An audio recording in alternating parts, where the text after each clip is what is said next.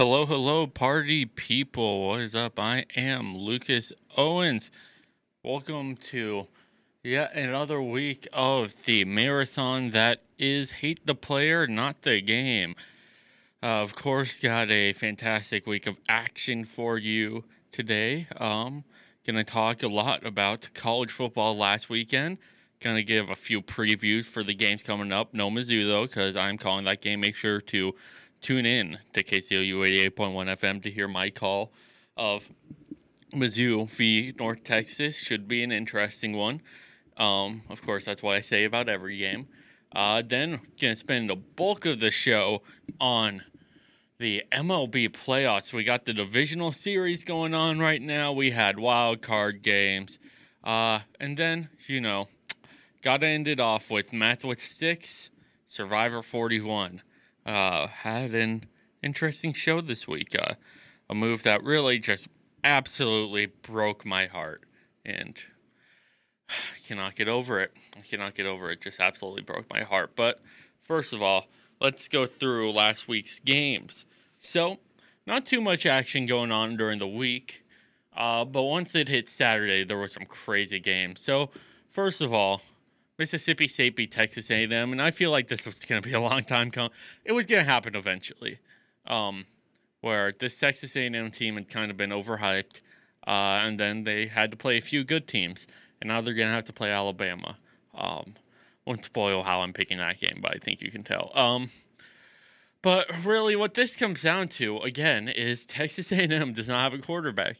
And Jimbo Fisher, without a quarterback, is not a very good coach. I'm going to be completely honest for how much slack Kevin Kellen got, um, he was what Jimbo Fisher needed. Um, and they're just going through a lot of turnover right now with Zach Calzada in there, and it's going to be rough for a bit. Um, I think they'll right the ship eventually. Jimbo Fisher's too good of a coach to not right the ship, but losing to Mississippi State with all of the hype Texas A&M continuously has is going to be a little bit of a problem. I mean, I mean, they just weren't really prepared. I don't know how else to say it. And Mississippi State, they're a good team this year. They're not a great team this year, honestly. Um, I mean, they lost to Memphis. They lost to LSU. Um, I'm expecting them to take their lumps this year, honestly. Um, so this loss gonna it's gonna hurt. This loss is going to hurt for Texas A&M. Uh, Alabama beat Ole Miss. Um, that's not too surprising. Of course, uh, there was a lot of hype going up to that game, but again, what are you gonna do? What are you going to do? Okay, next up we got Arkansas and Georgia. So this game it was a 37 to 0 rout of Arkansas. And people will want to say a lot about this game and how it disproves everything they're doing in Fayetteville. And I think it's the complete opposite. Um, I mean, I think you can't really tell a lot about Arkansas this year based on that game because what I think it's more telling about is what Georgia's defense is doing now. And Georgia's defense is basically making the lack, like any problems their offense ever has, just it doesn't matter. It really doesn't matter. Um, they're just gonna power through it. And when you don't give the ball up, don't give the ball up like Georgia has been doing. Um, that's been enough to win games handily by 37 because their defense is so good. They get the ball at like the 35 uh, sometimes. I mean, most of the time they get it um, close to midfield, and offense only has to go a little bit to get in field position. Only has to go about 50 yards. excuse me, to score. So, I mean, it's just I don't know what people were expecting. Is essentially what I'm going to say. And because we are going to run a little short on time for college football, this week. Um, this is going to be the last game I'm going to talk about. But uh, Oregon defeated Stanford and make me look like a big loony because this game for Stanford, uh, I mean, just all of the chaos you kind of expect from Pac-12 refs, really. Um, just just a lot of chaos going on. Uh, flag with zero seconds left. Uh, free play. Uh, Stanford immediately gets it done in overtime. Just craziness that you expect from the David Shaw era from Stanford. Um, and I mean, this is this isn't a death knell for Oregon either. Um, people are already coming at Anthony Brown and you know the rest of the team because people think they're going to be done. I don't think they're done with one loss with how college football is this year. They still have that win against Ohio State.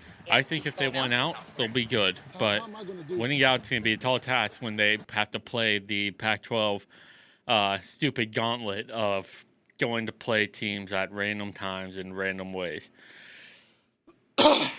okay, moving on to college football preview. Told you it was going to be truncated segment. Um, Stanford is going to visit Arizona State in Tempe tonight. So Arizona State is favored by 13 points, which I think honestly is a little steep, um, if you ask me. Uh, however, I think um, I think this is going to be a close game. I think it's going to be a closer game than 13 points. Um, if you had to ask me, I think this is going to be a one score game. Or knowing how things usually are when I pick the games to be close, uh, it is going to be a massacre. Um, however, Stanford, Tristan McKee has been absolutely crazy. He's part of the re- big part of the reason they beat Oregon last week.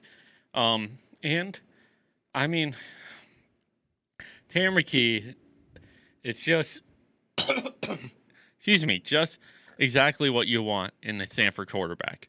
Um, and that's a quarterback who can basically just throw fades into the end zone because that's what David Shaw loves to do with the big wide receivers and tight ends Stanford always recruits.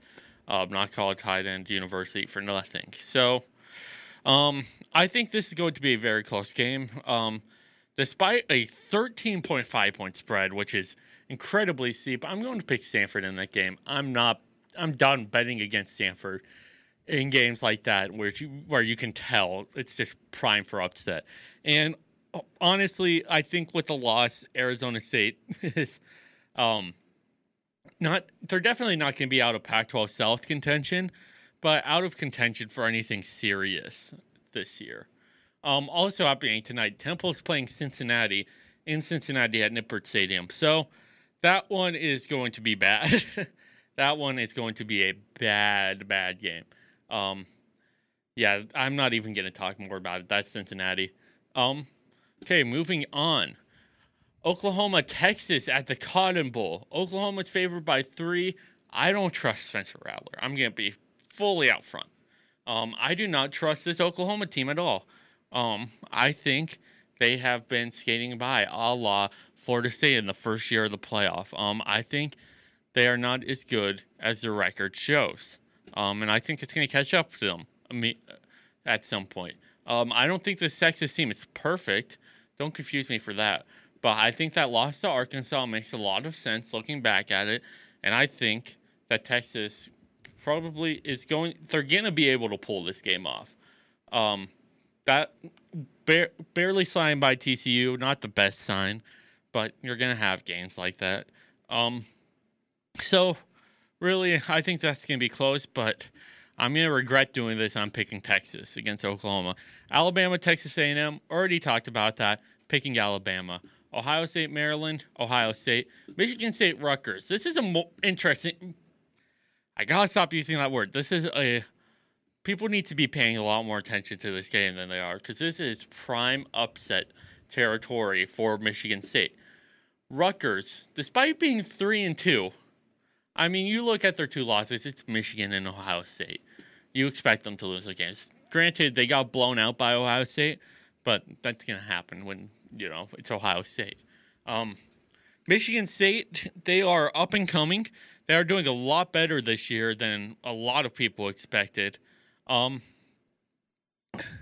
are they good enough to come in and really destroy Rutgers, which I think is a lot what a lot of people are expecting? Rutgers this year is not the Rutgers we have seen. They're still not a top four team in the Big Ten East, but they're a better team. I think they're a good number five in that Big Ten East this year, honestly. Um, and I expect them to really come out in this game. So, believe it or not, I'm going to pick Rutgers over number 11 Michigan State. There. Arkansas is playing Ole Miss. That is an intriguing game. Um, two teams that really, um, you know, Ole Miss had a lot of hype coming into this year. They're performing as expected. Uh, Arkansas, no hype at all. And now the people are going crazy. Um, that should be an interesting game. I think it's really going to come down to core, quarterback play, and I really just trust Matt Corral a lot more than Jefferson.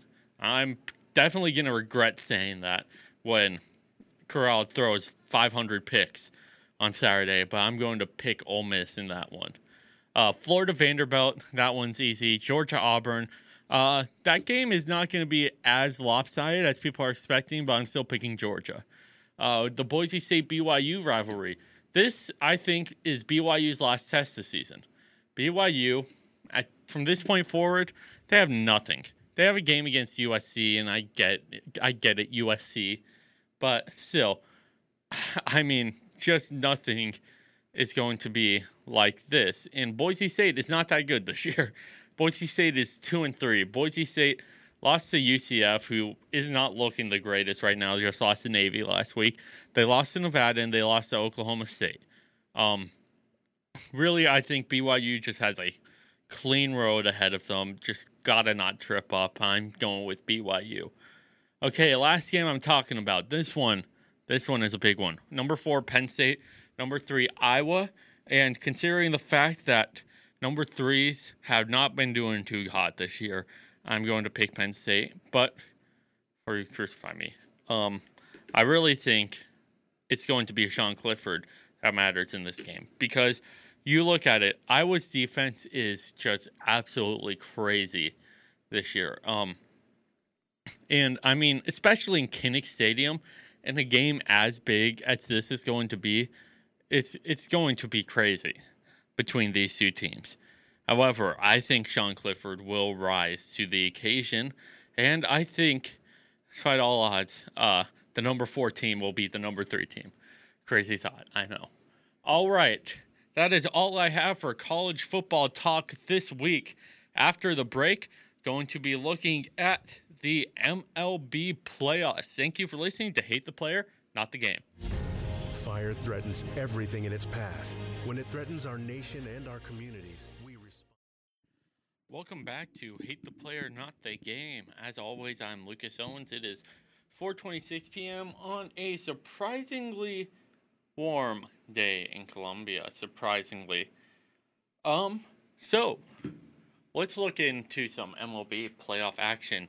However, before I start, I just want to look at an interesting story I saw from ESPN. Interesting being the key adjective um, that I use constantly. But this is from Doug Kezirian, and it is on the San Francisco Giants, who you, of course, know I root for uh, if I had to choose a baseball team, uh, which I do, and it's the San Francisco Giants. Um, but this is an interesting article. So, the Giants entered the season as 100 to 1 long shots to win the World Series. Um, and uh, apparently, sports books are not too uh, not too keen on the San Francisco Giants, um, even though they were, um, even though they you know were on a breakneck pace. They were the first to 50 wins, first to 60 wins, first to 70, first to 80, first to 90, first to 100, and then finally first to 107, of course. Um, but um, the uh, bookmakers still never really lowered their odds too crazily you could have gotten them at 10 to 1 in late July. Um, and they were 40 to 1 odds uh, at the beginning of the season to win the NL West title. So essentially, what that means is, you know, out 40 times, only one time they expected them to win. Um, so uh, the Giants just, you know, keep going on these crazy ways. Um, and uh, yeah, this is going to be interesting just because it shows um, Vegas, for some reason, just doesn't believe at all in the uh, San Francisco Giants. Um, and this is going to be interesting. Um, this is going to be interesting to see how uh, things react once things uh, keep going down a uh, different different road. But uh, let's look at the playoff bracket. I haven't had time to talk about that because I haven't had a show since last Friday, and of course, a lot was still up in the air. So, looking at the playoff bracket right now, so you got Boston and Tampa Bay. Uh, one game decided. Tampa Bay won it pretty easily, 5-0. Chicago, Houston. That one going on right now. Game one went Houston's way. Game two also definitely going Houston's way. Nine to four Houston in the top of the eighth. That is a little unbelievable to be honest. Um, I thought the White Sox were going to get to Framber Valdez early. They kind of did, not too much, but um, yeah. So the one team eliminated in the AL so far, the New York Yankees, uh, got beat by the Boston Red Sox in the wild card game. So that one's not crazy surprising, but um, yeah, New York just they were never able to really put it together in the in terms of pitching, and Gerrit Cole just had a terrible day. And when you pay somebody over three hundred million dollars and they don't even give you more than two innings, there's a problem there. And I don't know what is up with the New York Yankees, but you should not be spending as much as they are to go out in the wild card game. Um, that is for certain. So, yeah, I mean, I just don't really know what's going on there. Um, looking at the NL though, we have the Atlanta Braves and the Milwaukee Brewers in the 2-3 matchup between the East winners and the Central winners. That one is currently 0-0 and game 1 mid third. So, um this series, I mean everybody's always everybody's gonna go Milwaukee just on basis of season records. Uh, Atlanta they didn't limp to the playoffs. People kind of got that notion. They did pretty good down the stretch. Uh, they won eight of their last ten. Um, Milwaukee, on the other hand, definitely limped to the stretch, uh, but still won seven more games in Atlanta this last year. So people are always gonna go with the team that won more games. Um, the Brewers do have starting pitching. They do have relief pitching. Of course, out Devin Williams because he broke his hand, uh, which I it's gonna really hurt. I mean, you saw got Josh Hader to shut things down the bullpen, and the rest of their pieces are pretty good too. But I think this is gonna be a closer series than a lot of people are expecting. A lot of people are expecting the Brewers just to coast on by, but the Braves, the Braves, don't sleep on them. Don't sleep on the Braves. The Braves can hit with the best of them, and I mean, you you see it where if a team has good hitting, they'll eventually get to the pitching. It's just a matter of how much they can.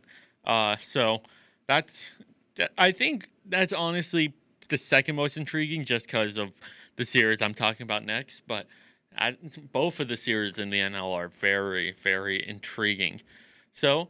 Next up, we of course got the San Francisco Giants versus Los Angeles Dodgers. And I'm not even going to pretend I don't have a huge bias here. I'm wearing a San Francisco Giants hat right now. I grew up a an hour away from San Francisco, constantly going to Giants games. Um, and uh, yeah, I think I think you know which way I'm gonna favor this one. But uh, this this series, um, this series, I'd be surprised if it doesn't go five. Um, honestly, um, either way. Uh, these two teams are just too good. Um, yeah, 107 wins. Uh, San Francisco Giants franchise record. Dodgers 106 wins ties the Dodgers franchise record. And these teams have been around since before the 20th century. Um, the Giants record actually dated to 1906 before they broke it. Um, so yeah, I mean, this series is just going to be insane. You look at the two teams, though, the Giants are coming in healthier, which I think is going to be a factor. Losing Muncy in that last game uh, for LA, um, that's going to be a huge hurt because first base, now you got to plug that hole. Uh, tonight, just looked at the lineup. They're starting Matt Beaty there. I'm not to. Matt Beaty has been a good first baseman, but you look at would you rather have Matt Beaty in there or would you rather have Max Muncy in there when people were joking? Well, people were talking about putting him as MVP halfway through the season, um, and warranted. I think he should have been uh, an All Star starter. Honestly, I think he was the best first baseman in baseball this year. To, to be honest, um, and they also lost Kershaw to an injury, which definitely hurts. You used Max Scherzer in the wild card game that you barely snuck by the Cardinals, so he's not going to come back till at least I would assume Game Three. Um, just a really tough situation if you are um, the Dodgers right now. Um, on the Giants side, they lose Brandon Belt, but honestly, you have a lefty replacement for the platoon there with Lamont Wade Jr., and then you can bring in other guys for uh, facing the left-handed pitcher, so righties. Um, and I think uh, I think they'll be fine there. I think it's definitely less of a hurt. Um, they also just came out. Johnny Cueto is not going to be on the playoff roster. They chose to put both Duggar and Alex Dickerson into the playoff roster instead of Johnny Cueto, which, I mean, I think the Giants just aren't anticipating, honestly, using long relief in this series. Um, and I'm not sure how that's going to go. I mean, if they do have to use long relief, I think they trust their bullpen. They're carrying 12, 12 arms. Um, so you got uh, Logan Webb, Kevin Gausman, Alex Wood, and Anthony DeSclafani. Is that going to be good enough? That is the question. Is that going to be good enough? Um, I mean, I'd assume. I'd assume. I don't think they rush Webb back. Uh, Webb has dealt with a few injuries this year. Not a lot, but enough that they're going to be careful with him. But outside of that, I mean, if you're you're looking at probably the two, the three best bullpens in the playoffs. I'm just going to say is uh, Milwaukee, San Francisco, and LA. Because you look outside of that, you have Jose Alvarez, Kervin Castro, Camilo Doval, who just won September Labor of the Month, he's a rookie that throws 100. His arm, uh, if you check my Twitter, his arm goes crazy places, which is funny. Uh, Jarlin Garcia, Dominic Leone, who has come into his own this year. He has been incredibly impressive. Zach Littell, Jake McGee, and Tyler Rogers. Um, out of those guys, I mean, Jake McGee is coming back from an injury. Uh, Kervin Castro and Camilo Doval are still young. Um, I try the rest of them. Even Camilo Doval, people want to make the closer now. Um, Tyler Rogers probably not good in the ninth. Uh, for some reason, he just doesn't get up for the ninth. Um, but outside of that, I mean, I just don't know. Yeah, I trust. I would trust everybody in that lineup. And honestly, for the Dodgers, it's a very similar way in their bullpen. The Dodgers have a crazy bullpen. It's not the deepest bullpen, especially this series, but it is very, very good. I mean, you look at the pitchers they're carrying. They're carrying Phil Bickford, Walker Buehler, Tony Gonsolin, Brusdar Graterol, Kenley Jansen, Joe Kelly, Corey Knebel, David Price, Max Scherzer, who of course pitched the wild card game for them, uh, Blake Treinen, Julio Urias, and Alex Garcia. Um, I mean, even Phil Bickford, who uh, has not had the shake, has not had the best stuff ever had. He's been in volume. He has been good for the Dodgers this year, and I think that I think it's just going to be an interesting time. Um, I think it's going to be a very close series, uh, believe it or not. Um, and I think it's going to, uh, I think it's going to come down, honestly, to just late game antics. It's going to be, it's going to be closely contested, and I mean, of course, San Francisco has home field advantage, so that's good in that way. But aside from that, I mean, you just look at it. Um, the one thing the Giants have over the Dodgers right now is that the Dodgers are only carrying three lefties. That's like if you, I had to make one point of differ, differentiation between these two teams, it is that the Giants are slightly healthier and the Dodgers are only carrying three lefties. Of course, those three lefties include Julio Urias, Alex Vesia, and David Price, but Urias and Vesia are very long and you know are good. But the problem is, you get to the bullpen, you know you're going to see a righty basically. Um, so that should be interesting. But on the Dodgers side, I mean, there are definitely holes you can walk into. These are going to be close games. These are probably going to be fast games, honestly. Um, yeah, I mean, it's going to come down to a random guy. It might be somebody like a Matt Beaty or an Alex Dickerson that just comes up big in a moment. It's going to be something like that. Um, you saw it with the wild card game. Cody Bellinger got a walk. Honestly, that Cody Bellinger walk was was one of the best things he's done this year. Um, because then he got Chris Taylor up, and Chris Taylor hit that home run off Alex Reyes to send them to the division series. If Cody Bellinger doesn't get that walk, I'm not sure the Dodgers are still here. I kind of honestly go towards the Cardinals bullpen in that uh, in that extra innings, but of course they don't have to deal with that. So um, I think this is going to be an interesting series, for lack of a better word. However, I'm not doing picks.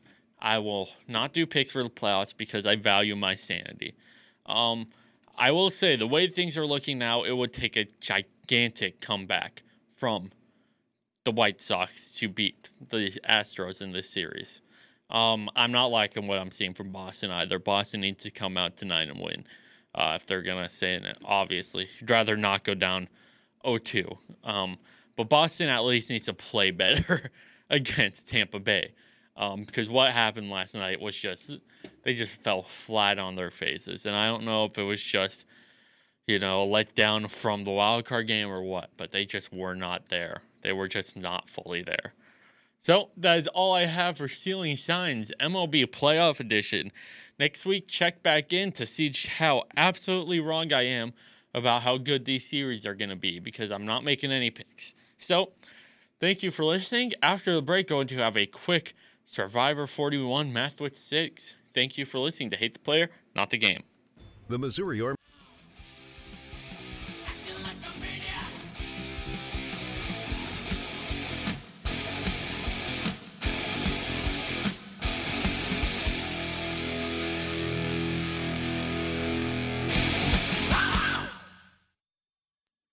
Okay, welcome back to Hate the Player, Not the Game. Let's get in to Survivor 41, Episode 3. I'm going to be honest, uh, probably like my least favorite episode of the season just because of who went out. Um, but uh, really, this episode, it just it would it devolved too much into idol hunting, advantage hunting, um, and not enough into real human relationships, which is of course what Survivor is all about, which, I mean, that's just how they're making the show right now. But I think honestly, just giving it a longer runtime would go a long way. However, um, yeah, I mean, you just look at the gameplay. Um, I do like what they did, having uh, a few people sneak off during the night, uh, doing a different type of prisoner's dilemma. Honestly, more of a tragedy of the commons than a prisoner's dilemma because you knew somebody had to take had to take the tarp, or you would have lost your vote. Um, of course, uh, it was either basically getting ahead of myself. Basically, it was essentially all three people say, "Well, you want a tarp? You get a tarp." Two people say you want a vote, they get the vote. One person says they want a vote, you get the vote. But the the whole thing is the people that ask for the tarp don't get the tarp. Then, um, However, if all three people want to steal the vote, you lose a vote. So, a little bit of social engineering there. Uh, however, it kind of went predictably when two people immediately said, You want to vote? And then that puts the last person in a tricky spot where they're going to have to feel like you're going to have to basically give up doing anything because you're put in a very tough spot. So I think that devolved rather quickly. However, I will say the one thing I like about this season is that they are going towards these social dilemmas with people that it's it's it's a different type when you know who you're going to uh going to have to go through these things with. Um, which is part of what makes Survivor so interesting. Um, is balancing human relationships with a game.